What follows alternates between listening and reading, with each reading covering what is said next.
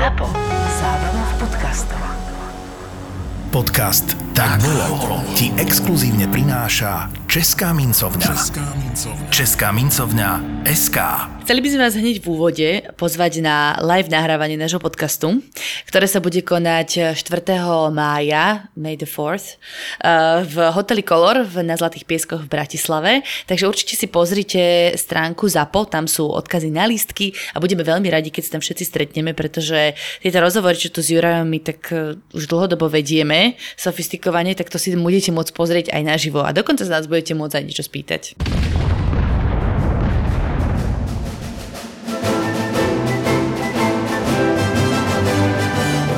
Americká občianská vojna. Bola vojna, ktorá bola prvýkrát reálne poriadne zdokumentovaná. Keď poviem zdokumentovaná, tak čo ty myslíme? Lebo však písalo sa o všetkých vojnách, nie? Písalo sa o všetkých vojnách, ale vojnoví spravodajci sa tak vyčlenili z armády a ďalšia vec, objavujú sa fotografie, ono to už bolo, dajme tomu 10 rokov predtým, ale tá technológia tej fotografie celkom zlepšila, čiže dajme tomu, že máme fotografie v novinách o vojne a tým pádom aj ten, ten obraz tej vojny je trošku inakší, ľudia si ju začínajú predstavovať o podstatne živšie. Aj vieš povedať, že bola na tých fotografiách vôbec vidieť, lebo však to boli tie také tie obrovské fotoaparáty, ktoré museli byť otvorené nie pár sekúnd. Áno, áno, a to je práve to, že to nebolo pár sekúnd, to bolo pár minút dokonca, by som povedal, no a práve tá expozícia vyhovovala práve tým mŕtvým telám. Akože znie to hrozné, hej, ale keď ten človek už dokázal e, ten, e, nazvime to fotoaparát vlastne vyniesť do exteriéru, to bola prvá vec, že sa na toľko zmenšil, tak otvoril ten objektív a, a dokázal odfotiť to boisko. Čiže toto je práve tá vec, že naozaj najmä, najmä tie mŕtve tela, máme takú fotografiu zbytky pri Gettysburgu, kde teda ležia desiatky mŕtvych tiel a toto mm, si dovolím tvrdiť, že musel byť dosť veľký šok pre ľudí, keď videli.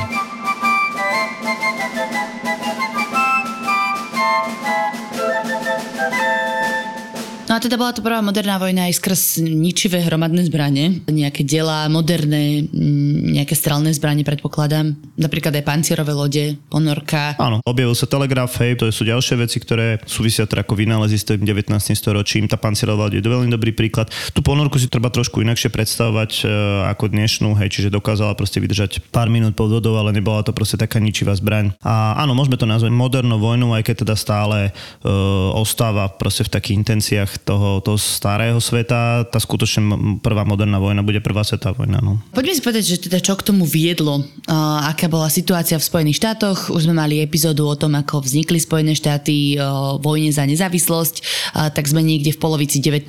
storočia. Amerika bola v tomto čase rozdelená na sever a juh, tak by som povedal. Um, sever nemal otroctvo, nepoznal otroctvo, prichádzali sem ľudia z Európy a pracovali tu normálne za mzdu, za čo, čo na juhu existovali obrovské plantáže bavlníkové, kde pracovali milióny otrokov. A tam nikto nechcel ísť na juh pracovať za mzdu? A možno by aj chcel, ale práve ten juh nechcel, aby e, sa otvoril nejakým spôsobom e, pre obyčajných robotníkov. A zároveň ani nebolo kde, pretože na juhu neexistoval priemysel. No a ty si teda povedal, že Amerika nikdy v podstate nemala otroctvo, alebo teda nechcela mať, myslím, teda ten sever.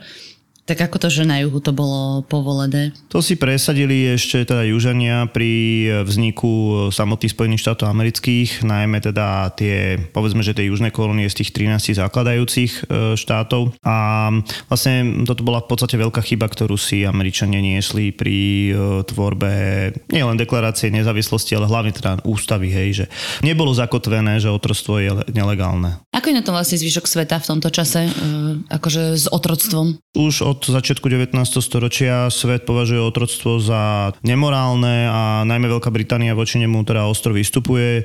To znamená, že Amerika v tomto čase, a teda najmä ten americký juh, e, išiel proti vetru. Dobre, čiže máme teda sever a juh. Môžeme si ešte rozdeliť podľa toho, ako si už spomínal, že na severe fabriky, úrady, biznismeni v klobúkoch, hej, tam sa robilo 85% celej ekonomiky a na juhu bolo teda teplo, bavlníkové plantáže, ale aj tabakové, krokodíly, tam sa robilo asi 15% celého toho ekonomického obratu. Áno, akože áno, samozrejme tých 15% to bola práve tá bavlna, ktorá sa považovala za ultra luxusnú a ultra proste kráľovnú všetkých tých exportných vecí a samozrejme málo kto tu chcel robiť v tomto, tak ako si povedal, vlhkom teplom prostredí, takže najmä otroci oni sem boli vlastne privážaní po staročia z Afriky, keďže na začiatku sa tí miestni, tí indiáni vôbec neosvedčili. Chceli zotročiť to pôvodné obyvateľstvo, ktoré bolo Spojených štátoch, ale akože neboli dosť odolní na tú prácu? Neboli dosť odolní, presne tak. Na tú prácu práve v týchto lokalitách vôbec neboli dosť odolní. To znamená, že či už ich scholila nejaká malária, alebo teda proste choroba,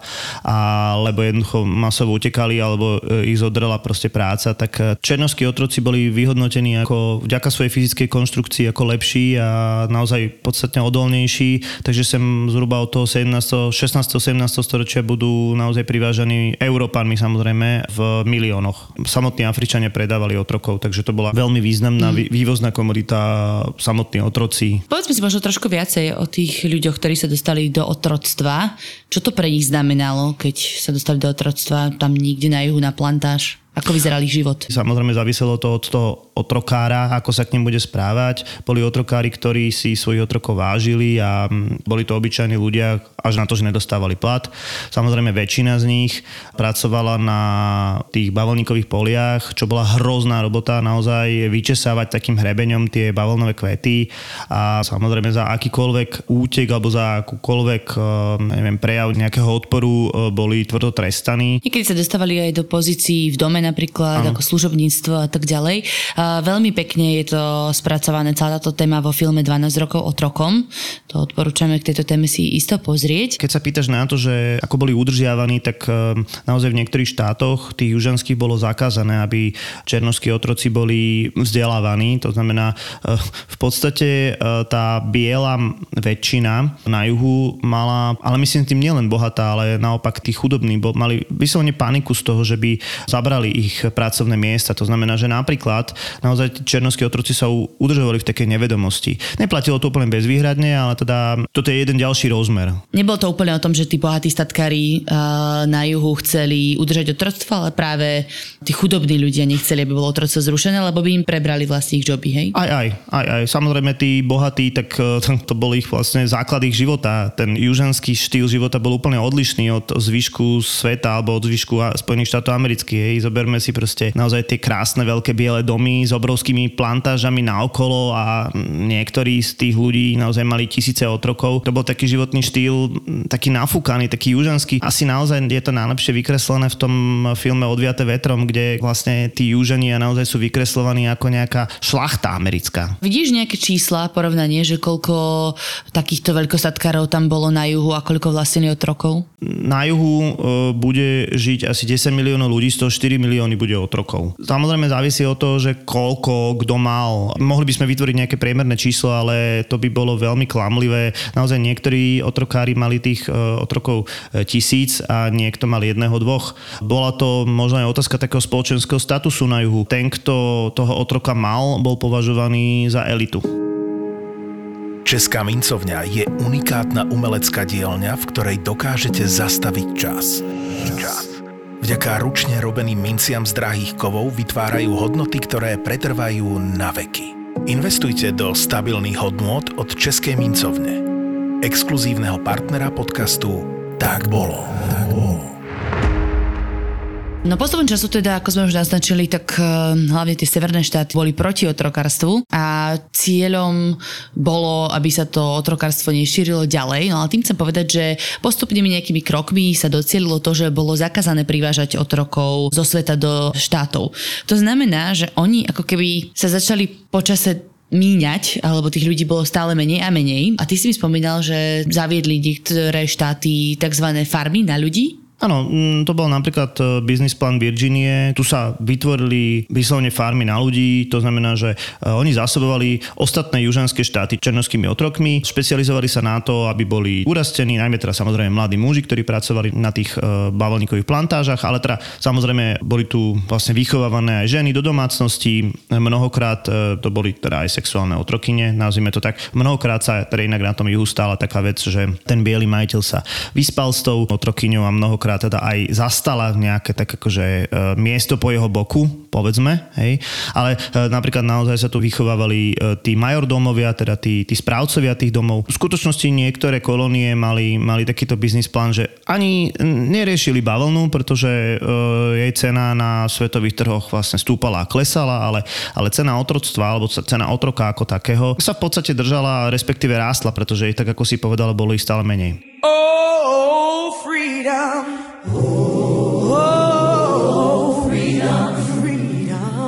12. december 1835. Denník Davida Coopera, ambiciozného mladého muža z Virginie. Franklin a Armfield predali viac otrokov, rozdelili viac rodín a získali z obchodu viac peňazí ako takmer ktokoľvek iný v Amerike. Sú to azda najbohatší muži v krajine. Želal by som si byť ako oni, alebo aspoň s nimi pracovať. Franklin predáva otrokov zo svojej kancelárie v náče z Mississippi s pobočkami v New Orleans, San Francisville a Vidalia v Louisiane. Jeho synovec Armfield sa zaoberal zásobovaním, posielal agentov po celej Virgínii, Marylande aj Delaware. Hľadali otrokov, ktorých by majiteľe radi predali a zabezpečoval dopravu kúpeného tovaru. Veď sa mala tak, že v Marylande a aj tu vo Virgínii je otrokov prebytok. Treba ich dostať na juh, kde ich kúpia na plantáže.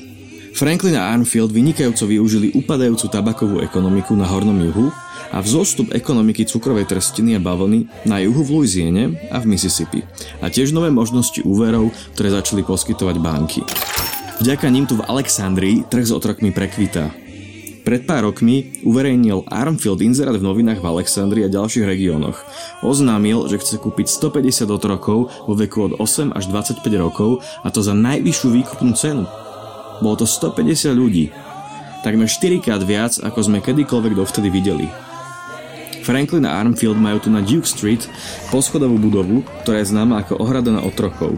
Nie je to skutočná ohrada, je v nej kancelária firmy, kuchyne, stajne, ošetrovňa a krajčerská dielňa, ktoré otroky nešiu oblečenie pre zajadcov. Okrem toho sú tu aj klietky s mrežami a vysokými múrmi, kde býva bežne pozatvárených aj 300-400 ľudí. Ak otrokári potrebujú noclach, poskytnú im ho Franklin a Armfield za 25 centov na noc. A potom otrokov prevezú na juh, kde ich vykúpia na plantáže. Buď idú stovky mil pešo, alebo ich naložia na loď a odvezú do Mexického zálivu. Koncom leta posiela spoločnosť niekoľko desiatok až stoviek ľudí po súši na dolný juh, aby ich predala na začiatku sezóny na jeseň. Väčšinou sa však spolieha na plachetnice, ktoré otrokov 3 týždne prepravujú z Virginie do Louisiany že obchodu sa darí. Trojočné dieťa sa predáva asi za 50 dolárov a schopný muž za 1000 až 1800 dolárov. Žena od 500 do 1500 dolárov, podľa aj veku a osobných pôvabov. Ročne sa predá tak tisíc ľudí. Sú v tom obrovské peniaze a ja to vidím tak, že čakajú len na mňa. Už len vystihnúť vhodnú príležitosť, keď budú Franklin a Armfield hľadať nových ľudí. Niektoré spoločnosti súkromné sa ale živili tým, že sa ich snažili vykupovať. Také, čo sa snažili zabrániť otroctvu alebo šíreniu otroctva ďalej. To je fenomén najmä severu. Nazvili by sme týchto ľudí abolicionisti. Je to teda odvodené od slovička abolition of slavery. Oni teda vznikajú už začiatkom 19. storočia, aj keď e, teda najväčší impact budú mať okolo toho roku 1830 a vyššie. To budú v skutočnosti ľudia, ktorí budú vykupovať e, otrokov z juhu a budú im dávať slobodu. Alebo napríklad budú vytvárať rôzne podzemné cesty a budú sa snažiť e, pomôcť tým černožským otrokom utiecť z juhu, hej. A tak ako sme už niekde inde spomínali, jeden teraz plánov bude dostať ich späť do Afriky a tam teda aj založia tú Libériu ako štát oslobodených e, amerických otrokov.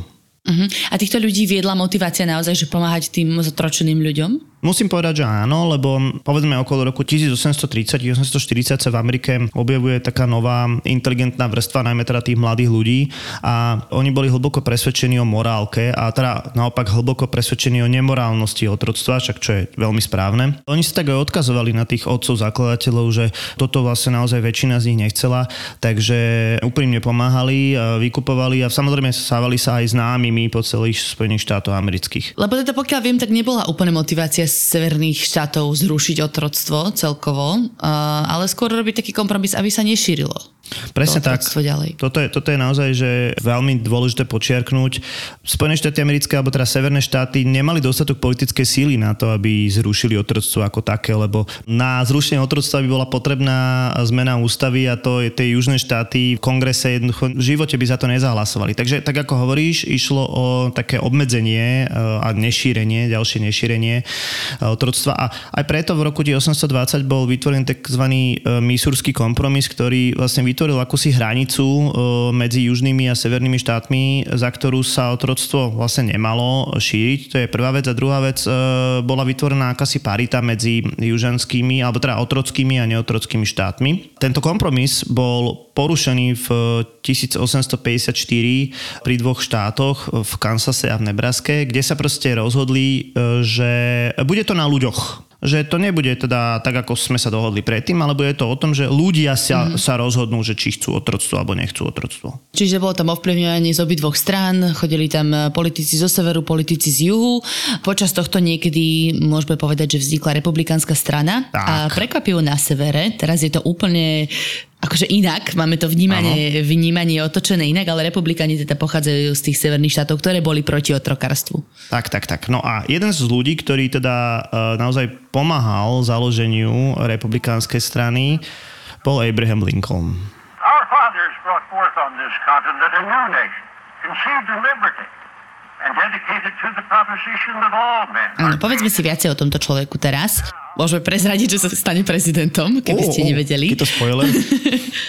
Ale teda odkiaľ pochádzal? Hovorí sa teda, že to bol taký, že Hej, hej. naozaj pochádzal z ničoho a vypracoval sa na najvyššiu pozíciu. Áno, áno, on to o sebe teda aj dosť často hovoril, ale je to pravda, on sa teda narodil v Zrube, to sa už americké deti v škôlke učia, že je teda uh, Lincoln from Cottage. A on sa narodil v takom, takom pohraničiarskom zube, pretože v Kentucky niekde, kde, uh, keďže jeho rodičia dosť často cestovali, uh, jeho otec nevedel celkom dobre písať, tak ho naučila písať a čítať jeho mama, ale ona teraz zobrala, keď mal Lincoln uh, 9 rokov a otec sa druhýkrát dožení a bude asi 180 cm vysokého a 77 kg vážiaceho, čiže zober si, že on teda bol naozaj že vysoký a chudý, e, využívať na rôzne práce a naozaj Lincoln zažije všetky možné remeselné práce v mladosti, či už to bude proste mesiár, ja neviem, stolár, bude vykladať proste tovar a tak ďalej, takže prejde si všetkým možným. Nebude fajčiť ani žúvať tabak, ani nič podobné, ale ke- vždycky, keď bude mať nejaký voľný čas, tak siahne po nejakej učebnici. Uh, znie to ako, akože ako kliše, ale... To, hej, to je úplne z toho obrázka, vieš, e, radšej knihu. Deti Áno, áno, áno, áno, presne, presne tak. Bude sa samo štúdium rozvíjať, až teda dojde do štádia, kedy sa stane advokátom. A teda mal také progresívne myšlienky, už predpokladám v mladosti. Napríklad ako prvý hovoril o tom, že pôvodní obyvateľia na území Spojených štátov neboli teda Briti, ktorí tam kolonizovali, ale práve tí pôvodní obyvateľia Indiáni, by sme povedali, hej, že, ktorí tam žili dlhé roky predtým. Čo sa týka jeho milostného života, tak mal nejakú priateľku, ktorá ale v mladosti zomrela na infekčnú chorobu a teda hovorí sa, že to bola jeho jediná láska a už sa potom nikdy nezamiloval napriek tomu, že sa oženil s, so ženou Mary, s ktorou mal štyroch synov a to bola taká nejaká žena, ktorá bola úplne jeho opakom, bola taká vážna, nezaujímali ju úplne až tak tie progresívne myšlienky, ktoré on mal a je skôr zaujímavé, že spolu vlastne ostali. Áno, to bol vzťah, ktorý bol vypočítavý, mm, asi z obidvoch strán. Tak ako si povedala, ona teda naozaj bola veľkým protipolom Lincolna. Lincoln bol bordelár, v podstate väčšine neuhladený, neupravený, na druhej strane veľmi vtipný, na tom celom stála aj jeho osobnosť, on si dokázal veľmi často robiť zo seba srandu, ale dokázal si robiť aj srandu zo svojich oponentov a až dokonca tak, že ho proste párkrát e, vyzvali na súboj. No a, a čo sa Hodili týka... po ňom rukavicu? Hodili po ňom rukavicu, inak to je taká akože celkom fun story, že on naozaj sa dostal do takéhoto, vlastne do situácie... Šlamastiky. Dostal som takéto šlamastiky a v tom čase vlastne keď vás niekto vyzval na súboj, tak ste si mohli vybrať zbranie, respektíve nejaké také podmienky toho súboja. Tak on, keďže ten jeho súper bol o dve hlavy nižší, tak si vybral vlastne súboj na meče a s tým, že vlastne priestor, v ktorom sa teda mohol ten súboj odohrávať, bol obmedzený priestorom. Takže Lincoln, ktorý mal naozaj skoro 2 metre, stačil mu vystrieť ruku a toho svojho súpera by tým mečom rozsekal. Zatiaľ, čo ten podstatne nižší a menší človek e, mal veľký problém. Napokon k tomu súboju nikdy nedošlo, pretože uh, vlastne múdre hlavy presvedčili oboch, aby sa Lincoln ospravedlnil, ale je to taká story, ktorá aj vykresluje trošku tú krajinu vtedajšiu. No a ešte, ako aby som povedal k tej jeho manželke, tak ona naozaj mnohokrát stropila nejakú scénu. Sú viaceré situácie, kedy ho nahnevala, ale keď už teda nahnevala Lincolna, tak potom si uvedomila, že aha, ok, už som prepiskla a proste nahnevaného Lincolna ste nechceli stretnúť. Asi tak, podľa, podľa. Toho, čo, mm-hmm. čo sa... To bol napríklad e, vtedy, keď hovorila o tom, že by chcela nejakých černožských otrokov, lebo sú rozkošní? Napri- napríklad ako neustále vrtala do toho, že to jeho biele služobníctvo je neschopné a teda ona sa aj vyjadrila, že keby náhodou Lincoln zomrel, tak e, sa určite presťahuje na juh. No a teda bol Lincoln v skutočnosti proti otroctvu? To, že bol proti otroctvu, to je fakt. On naozaj vstúpil do politiky a bude žiť v Illinois a stane sa poslancom e, toho miestneho parlamentu. A z politiky úplne akože vycúva práve to, čo sa bude v tých 50 rokoch diať, práve to, že v tom Kansase a Nebraska ho prinúti vstúpiť znova do politiky ako naozaj zaritého nepriateľa otroctva. Ale treba povedať, že aby sme si nemýlili, to neznamená, že nebol rasista Uh-huh. Hej, v tom, Čiže v tom... on iba chcel, aby tí ľudia boli platení. On chcel v prvom rade, aby sa teda otroctvo nešírilo hej, a aby to proste nebola téma a uvedomoval si, že Spojené štáty americké v tomto čase sú naozaj veľmi, veľmi rozdelené, pretože v tom Kansase a v Nebraske si povedal, že tam prichádzajú politici aj pro, aj proti, lenže problém bol v tom, že to boli ľudia, ktorí e, tam začali proti sebe bojovať a tu tá občianská vojna v skutočnosti aj akože začne e, reálne.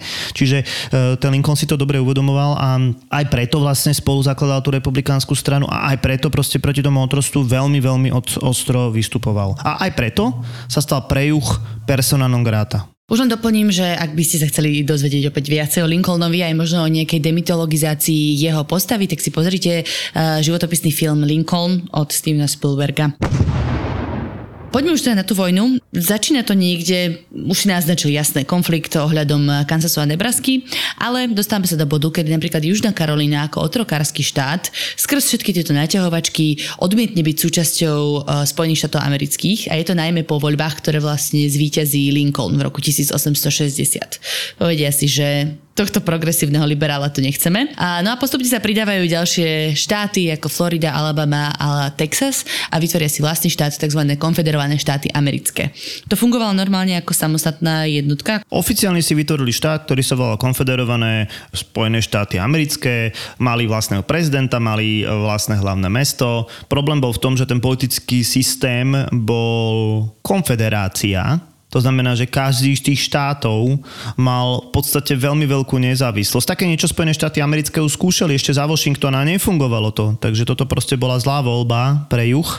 Ale by sme to zhrnuli naozaj 11 z 15 otrockých štátov, e, teda vytvorilo, teda najmä teda na tom juhu, vytvorilo e, konfederované Spojené štáty americké. Prvý nejaký krok vo vojne, čo sa teda, kedy už začali tie oficiálne boje? Útok práve tých južanov na akýsi federálny majetok, na federálnu um, základňu, federálnu pevnosť a odpoveď Lincolna. Zoberme si, že teda v tom čase e, inaugurácia prezidenta nebola v januári, ale v marci a vlastne voľby sa konali tak ako dnes v novembri. Takže Lincoln zásadne do prezidentského úradu až po 5 mesiacoch a za tých 5 mesiacov sa toto všetko udeje, čiže Južná Karolina proste sa otrhne a potom ostatné štáty a tak ďalej. Ten doslujúci prezident nespraví vlastne nič. Ako náhle uh, Lincoln nástupí do úradu a vidí teda, že tí južania útočia, tak rozhodne, že OK, budeme sa brániť a tým pádom začne vojna. Kto boli tí ľudia teda, čo zautočili? Ja, ja chcem akoby vedieť, že kto boli tí vojaci, že či mala konfederácia vlastnú armádu a obraňovali to proste ľudia na severe, čo bola vlastná armáda, alebo to boli iba nejakí pohraničiari. Bola to armáda, ktorá sa vlastne zrazu rozdelila a samozrejme chvíľku trvalo, kým mali aj odlišné uniformy, ale boli to proste normálne e, vojaci, ktorí bojovali v predošlej americkej armáde a samozrejme aj dôstojníci, generáli a tak ďalej. Ja by som k tomu porovnaniu ešte pridal to, že naozaj väčšina ľudí žila na severe, čiže 18 miliónov k tým spomínaným zhruba desiatim. A ešte teda treba povedať, že nie všetky z tých otrokárskych štátov, sme povedali, sa otrhli, čiže 4 štáty boli tzv. hraničné štáty, ktoré mali zase 2,5 milióna ľudí, ktorí vlastne nepatrili k tomu juhu. Keby sme zobrali naozaj ekonomické rozdelenie, tak ako si povedal, 85% eh, hospodárstva, produkcie eh, sa produkovalo na, na severe. Možno, že to bolo aj kvôli tomu, eh, že to tak dlho trvalo, že vlastne sever ako keby musel prenikať na ten juh, že juh sa mm-hmm. iba bránil. Uh, to nebolo o tom, že by uh, práve že juh sa snažil dobíjať e, nejaké severné štáty, ale naopak. Sever sa snažil pripojiť tie štáty konfederácie uh, späť k Spojeným štátom. No a všelijaké také zaujímavé situácie tam vznikali o tom, ako severania podnikali nejaké aktivity na juhu a robili nejaké únosy a útoky a taký je aj náš príbeh.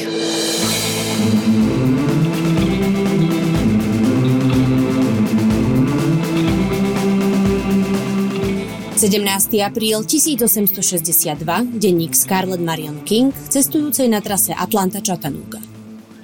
Bola to táto sobota, 12. apríl 1862. Už niekoľko dní husto pršalo. Občianská vojna zúrila skoro na deň presne už rok. O 6. hodine ráno prišiel náš vlak do stanice Big Shanty v severnej Georgii. V súprave boli pripojené osobné i nákladné vagóny, ktoré ťahala lokomotíva generál. Big Shanty, 20 minút na raňajky. Ohlásil sprievodca William Fuller. Spolu s posádkou sme sa vybrali na raňajky do hotelu Lacey pri stanici. Kým sme raňajkovali kukuričnú kašu, slaninu a vajíčka, stalo sa niečo nevýdané. Skupina mužov odpojila lokomotívu s troma nákladnými vagónmi a než sa ktokoľvek stačil spamätať, so súpravou vyštartovali po trati. Nezastavili ich dokonca ani nikto z vojenského tábora, ktorý bol rozložený pri trati. V tej chvíli sme ešte netušili, že to, čo sa nám práve odohráva pred očami, je začiatok veľkej lokomotívnej naháňačky. Neskôr som sa v novinách dočítala, že vyše tucta mužov, ktorí do nášho vlaku naskákali, boli dobrovoľníci unionistickej armády, ktorých viedol prieskumník James Andrews. Náš vlak sa pokúsili odviezť na sever do Chattanoogy v štáte Tennessee, kde sa plánovali pridať k armáde generála Mitchella. A zistila som aj to, že si stanicu Big Shanty vybrali preto, že nemala telegrafné spojenie.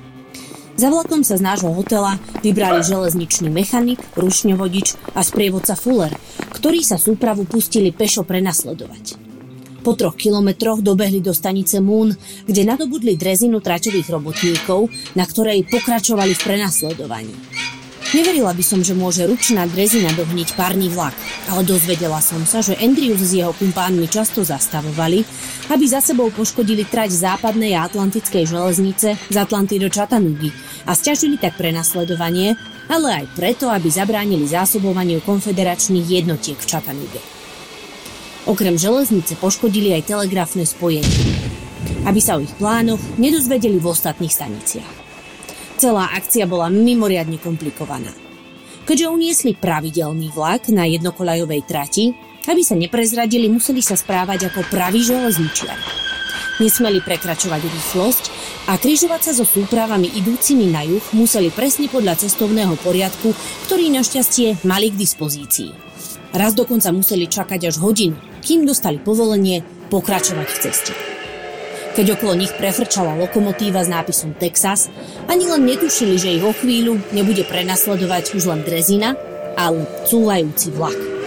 Práve súprava s lokomotívou Texas totiž stretla prenasledovateľov a cúvaním sa vydala za únoscami. Až teraz sa naháňačka poriadne rozbehla Andrews a jeho kumpáni stále častejšie za sebou počuli zvuk píšťalky prenasledovateľov, čo im pumpovalo adrenalín do žil. To však na tom bol lepšie. Texas, ktorý na rozdiel od generála nemal pripojené vozne, ale zase celú cestu cúval. Andrews s posádkou postupne odpájali vozne a snažili sa zapáliť drevený most a vymýšľali všemožné iné stratégie, aby sa striasli prenasledovateľov. Ale nič nepomáhalo. 3 kilometre severne od Ringoldu v lokomotíve Generál dochádza drevo aj voda a začína spomalovať. Andrews vydáva posledný rozkaz. Zoskočte a rozprchnite sa, každý sám za seba. Aj on teda z generála zoskakuje a nezostáva mu nič iné, ako súpravu po zhruba 130-kilometrovej naháňačke a 7 hodinách jazdy opustiť. Všetci sa rozutekajú do lesov smerom na západ, kde dúfajú, že sa tak skôr dostanú na územie kontrolované vojakmi únie. Od severu sa už z Chattanoogy blíži generál Ledbetter so svojimi vojakmi. Najdôležitejšou myšlienkou a teda najdôležitejším motivom severu je udržať jednotu. To jednotu Spojených štátov amerických, e, preto to bolo treba ten juh dobiť. A tak ako si t- veľmi správne poznamenala, juhu sa stačilo brániť. Aj keď teda, keď vedete vojnu, tak musíte mať nejaký motiv, aby ste vyhrali. Jediné, čo vlastne juh, ktorý mal od začiatku menej vojakov, od začiatku v podstate menej peňazí, vlastne žiadne zlaté rezervy a tak ďalej a tak ďalej. Jediná vec, ktorá by proste mohla prichádzať do úvahy, že nejakým rýchlým útokom obsadiť Washington a prinútiť tých severanov, že počúvajte ma, bude vás to stať také peniaze, že neviete tú vojnu a nechajte nás tak. To boli jediná možnosť. Ale toto sa ako teda napokon samozrejme nepodarí. No. No ale tá motivácia alebo nejaká taká vyššia myšlienka za tým bolo tiež uh, obmedziť to otroctvo, respektíve sa dostávame do bodu, kedy Lincoln zrušil otroctvo úplne na všetkých územiach, ktoré sever obsadil. Volalo sa to tzv. Emancipation of Proclamation a to bol taký taktický ťah, lebo chcel trošku ako keby uťať tú podporu z Európy. Čiže keď oficiálne zrušíš otroctvo, európske krajiny, ktoré podporujú tie južanské krajiny, ktoré sú za otroctvo, sú ako keby za otroctvo. Čiže to bolo také akože chcel im vytreť kocúra, že tak nemôžete to teraz robiť. Presne tak. A, no a zároveň možno chcel získať ďalšiu armádnu silu, čiže oslobodení ľudia, otroci, mohli byť bojovná sila. Tak, hej. Urobil z toho vojnu dobra proti zlu. Samozrejme, ten sever nemal až toľko motivácie, uh, takže zrazu proste to bola aj uh, otázka nejakej morálky a naozaj asi milión černovských otrokov vlastne vstúpi do armády severu a, a, a budú zohrávať vlastne veľmi dôležitú rolu v tej vojne. Inak čo sa týka nejakej zahraničnej podpory, je celkom zaujímavé v súčasných intenciách, že severné krajiny podporovalo Rusko v tomto čase. Tak treba si uvedomiť, že Rusi v tom čase boli dosť hlboko na tom západnom pobreží Ameriky. Uh-huh, jasné, Aliaška ešte bola ruská vtedy. Áno, dostávame sa k, ku kľúčovej bitke celej vojny americkej uh, v roku 1863 a to je bitka pri Gettysburgu. Je to vlastne doteraz najväčšia zaznamenaná bitka na území Ameriky. Uh, zomrelo spolu odhadom až 50 tisíc vojakov a teda Sever drtivo zvíťazil. Sever uh, drtivo zvíťazil, aj keď teda to spočiatku nevyzeralo. Gettysburg sa naozaj nachádza dosť uh, blízko uh, Washingtonu, čiže to bol ten pokus takej tej veľkej bitky. Juh ju inicioval, poďme zničiť, zničiť tú hlavnú severnú armádu a potom vlastne prinúďme ten sever jedna. Nepodarilo sa to, Gettysburg bola rozhodujúca bitka presne, také najdôležitejšie postavy, e, nielen tejto bitky, ale vôbec e, nejakých generálov na severe, to bude Ulysses Grant, e, budúci americký prezident a človek, ktorý sa volal Sherman. Na juhu by som určite spomenal generála Leeho, to bol genius vojenský, ktorému ale chýbali teda tie prostriedky. Ale teda späť, Gettysburg bude naozaj ten turning point a od tohto momentu v podstate bude len otázka času a a napriek tomu to bude trvať ďalšie dva roky, kým juh prehrá. Možno ten turning point bol aj v roku 1864, kedy sa opäť konali prezidentské voľby a opäť vyhral Lincoln, tak juh stratil asi úplnú motiváciu bojovať, keď bola podpísaná kapitulácia. To bude teda už v roku 1865 pri riečke Appomattox. Generál Lee teda e, zloží kapituláciu. Inak paradoxne naozaj v tomto čase už konfederačný prezident Jefferson Davis, toho sme nespomínali, tak e, on e, vlastne povolil vstup Černochom E, do armády, aj do tej južanskej armády, ale už, už to proste bolo totálne neskoro, takže... To by ma fascinovalo, keby akože chceli bojovať za nich. Vieš, že prečo? Vieš čo, možno viacerí by aj motiváciu mali, pretože uh, vlastne oni boli naučení na ten ich štýl života a v podstate sa báli, že by proste prišiel sever a zaviedol ich spôsob života, takže určite to pre viacerých motivácia bola, lebo my máme naozaj trošku skreslenú predstavu o tom, a to v žiadnom prípade nechcem zľahčovať ten zlý život tých Černochov, ale proste niektorí sa mali dobre. A to bola aj taká filozofia juhu, napríklad aj filozofia toho Jeffersona Davisa, toho prezidenta konfederácie, ktorý povedal, že černoské obyvateľstvo v Afrike sa má horšie ako naši otroci. Takže my im vlastne robíme službu. Mhm, To je eh, ten komplex utečenecký, že však tu sa majú lepšie, tak No. rozumiem. No, uh, teda vojna skončila, bohužiaľ prezident Abraham Lincoln si moc dlho víťazstvo neužil, pretože už o dva dní na to, ako bola podpísaná kapitulácia, uh, sa stáva teda tragická udalosť, že John Wilkes Booth, ktorý bol súčasťou takej sprísahaneckej skupiny, ho zastrelí v divadle. – 26. apríl 1865, denník Stuarda Rowca, zamestnanca Bieleho domu. Kráčal som, až kým som neprišiel k východnej miestnosti, do ktorej som vošiel. Tam som sa stretol so znepokojujúcim prekvapením.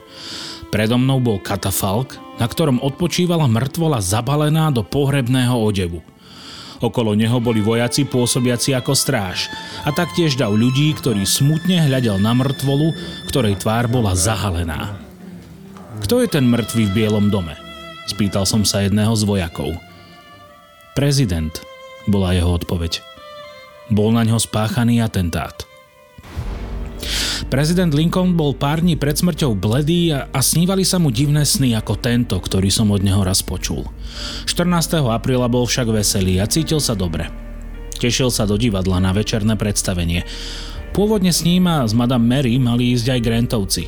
Ale Mary Lincolnová a Julia Grantová nemali dobrý vzťah, takže sa veliteľ vojsk únie s manželkou ospravedlnili.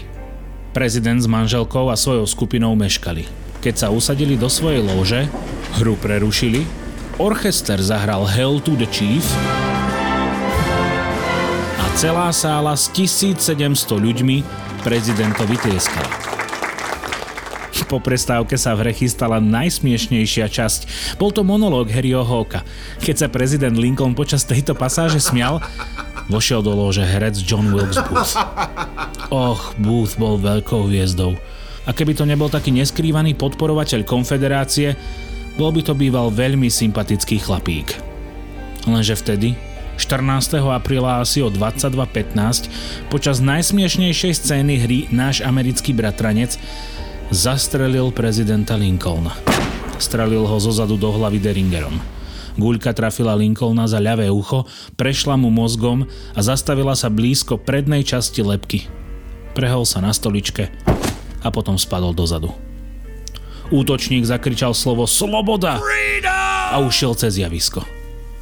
Veľa divákov si myslelo, že je súčasťou predstavenia. Keď ho však videli mávať skrvaveným nožom, ktorým v loži bodol Lincolnovho spoločníka, majora Redborna, a kričať slova o pomste za juh a ukončení tyranie, dovtípili sa, čo sa stalo. Bud ešte bodol niekoľko ľudí, až nakoniec vybehol z divadla, skočil na konia, ktorého mu tam pripravil jeho kumpán a ušiel. Chytili a zastrelili ho až dnes po 12 dňoch. Keď som aj ja konečne schopný o tom písať. Trafili ho do hlavy, asi 2 cm pod miesto, kam on trafil prezidenta. V divadle sa do prezidentskej lóže k zranenému Lincolnovi pretlačili lekári, ktorí žiaľ konštatovali, že zranenie prezident nemá šancu prežiť. Guľku, ktorá uviazla hlboko v hlave, vybrať nedokázali. Odstránili však zrazeninu, počom začal prezident plynulejšie dýchať. Lekári rozhodli, že ho musia z divadla presunúť. Sedem mužov ho opatrne zdvihlo a pomaly ho odniesli cez ulicu do domu krajčíra Williama Petersna. V Petersnovej spálni na prvom poschodí bol mimoriadne vysoký Lincoln položený šikmo na malú posteľ. Pani Lincolnovú odviedli a privolali ďalších lekárov, ktorí sa tiež zhodli, že prezident neprežije. Doktor Lil pevne držal ruku v kóme ležiaceho prezidenta – aby mu dal vedieť, že je v kontakte s ľudstvom a má priateľa. Chudák prezident Lincoln. Myslel to dobre, ale v našej mrchavej dobe sa postavil príliš obratným nepriateľom. Nebol mi ľudský, nejako blízky. Pracoval som pre ňo, ale nedá sa povedať, že to bol môj priateľ. No bol to milý človek, ktorý mal rád žarty a mne sa páčil. Čo však už teraz? Už sa mu pomôcť nedalo. Spočiatku bolo Lincolnovo dýchanie pomalé a stabilné. Neskôr mu jedno z očí opuchlo a pravá časť tváre stratila farbu. Keď sa blížil moment smrti, bol Lincolnov vzľad úplne prirodzený. Zomrel 15. apríla o 7.22. Prezidentom sa stal Johnson.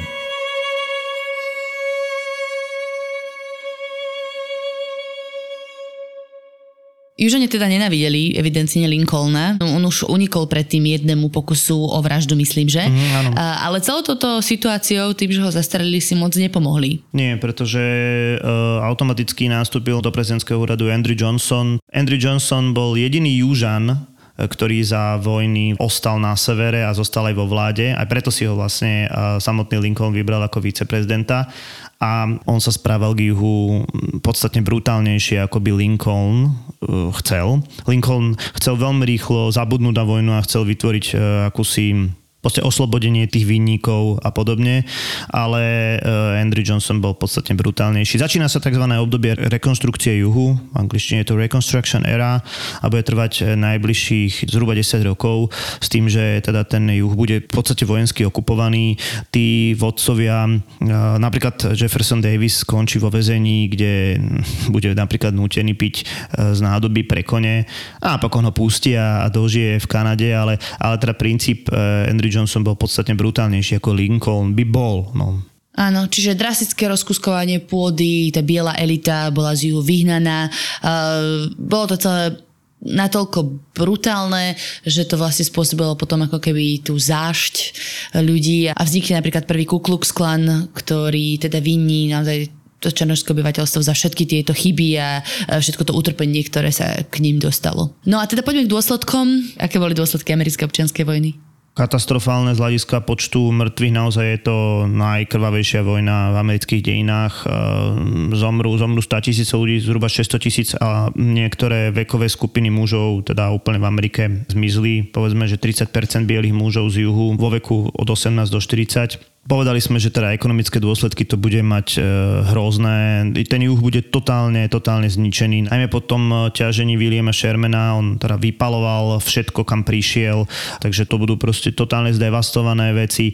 Tak ako si povedala Planta, že zaniknú a e, časť čierneho obyvateľstva odíde, takže tá ekonomika sa úplne rozpadne. Ale zase na druhej strane musím povedať, že naštartuje to potom ďalší vývoj a kľudne môžeme hovoriť, že tá americká občianská vojna bude tak takým vlastne rozdielovým bodom, že sa z akejsi rozvojovej krajiny stane krajina číslo jedna. Mnoho podnikateľov a mnoho takých dobrodruhov, respektíve zase takých self menov príde zo severu a využije tie podmienky na juhu a stanú sa boháčmi. Nepriamo medzi nich patrí Andrew Carnegie alebo John Rockefeller, hej, čiže toto sú ľudia, ktorí zase budú potom takými motormi ekonomiky. Z tých 600 tisíc mŕtvych e, samozrejme väčšina bola vojakov, no a veľa ľudí bolo aj nezvestných, pretože ako sme už spomínali, boli tam tie ničivé zbranie, napríklad delá, e, ktoré predpokladám, že rozkuskovali tých ľudí na súčiastky a vlastne ich nevedeli ani identifikovať. No a veľa ľudí samozrejme zomrelo aj pri nejakých vojenských operáciách, keď sa snažili ich zachrániť, pretože podmienky, dajme hygienické, na tom boisku boli, že úplne katastrofálne. Čo sa vlastne stalo s tými ľuďmi, ktorí boli zrazu zo dne na deň doslova slobodní s tými otrokmi a otrokyňami? Takzvaný problém černovského obyvateľstva, to bola otázka, na ktorú ani Sever nemal odpoveď pretože keď sa zrušilo otroctvo, tak túto obrovskú skupinu ľudí bolo treba zamestnať, ale zatiaľ nebolo kde.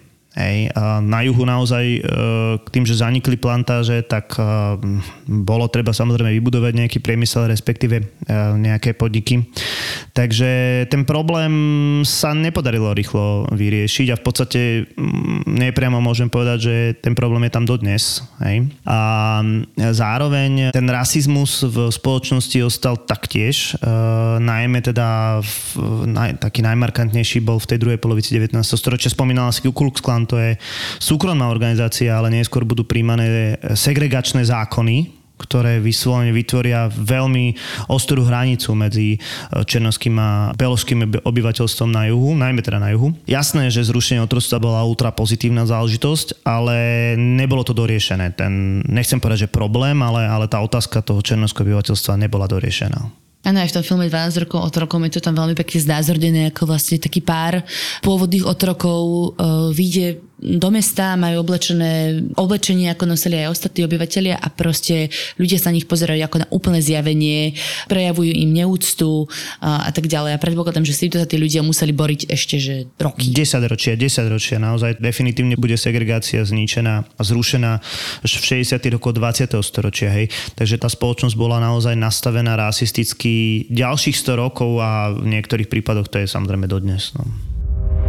2. marec 1955. Claudette Colvin je stredoškoláčka, má 15 rokov a žije v meste Montgomery v Alabame na juhu Spojených štátov. Cestou zo školy odmieta uvoľniť svoje miesto v autobuse dospelému Belochovi, ktorý sa ho dožaduje. Podľa vtedy platných zákonov sa mala okamžite premiesniť do zadnej časti autobusu. Vodič jej prikáže vystúpiť, čo odmieta so slovami, že si za lístok zaplatila. Privolaní policajti ju nakoniec z autobusu násilím vyvedú v putách a zatknú v cele. 15-ročné dievča a jediným dôvodom je farba jej pleti. Ale až keď sa to isté stane o 9 mesiacov neskôr, 1. decembra 1955 krajčírke Rose Parks, spustí to bojkot verejnej dopravy a hromadné protesty. Afroamerické spolky si za svojho lídra vyberú mladého muža menom Martin Luther King. Práve vďaka nemu sa z lokálnej témy stala téma, ktorá hýbala celým národom. Kombinácia jeho prirodzenej charizmy, dvoch doktorátov a skúseností kňaza z neho urobila neprekonateľného rečníka. Jeho prejav I Have a Dream z roku 1963 vstúpil do dejín. Martin Luther King vtedy opísal svoju predstavu zjednotenej Ameriky bez rasových predsudkov, čo vládu prinútilo konečne konať. Afroameričania sa čoskoro dočkali zákonov, ktoré zakazovali rasovú diskrimináciu v otázkach zamestnania, vzdelania a volebného práva. Martina Luthera Kinga si pripomína aj cyklus Českej mincovne s názvom Kult osobnosti. Martin Luther King v zlate a striebre na vás čaká v e-shope Česká mincovňa SK. Exkluzívnym partnerom podcastu Tak bolo je Česká mincovňa. Česká mincovňa.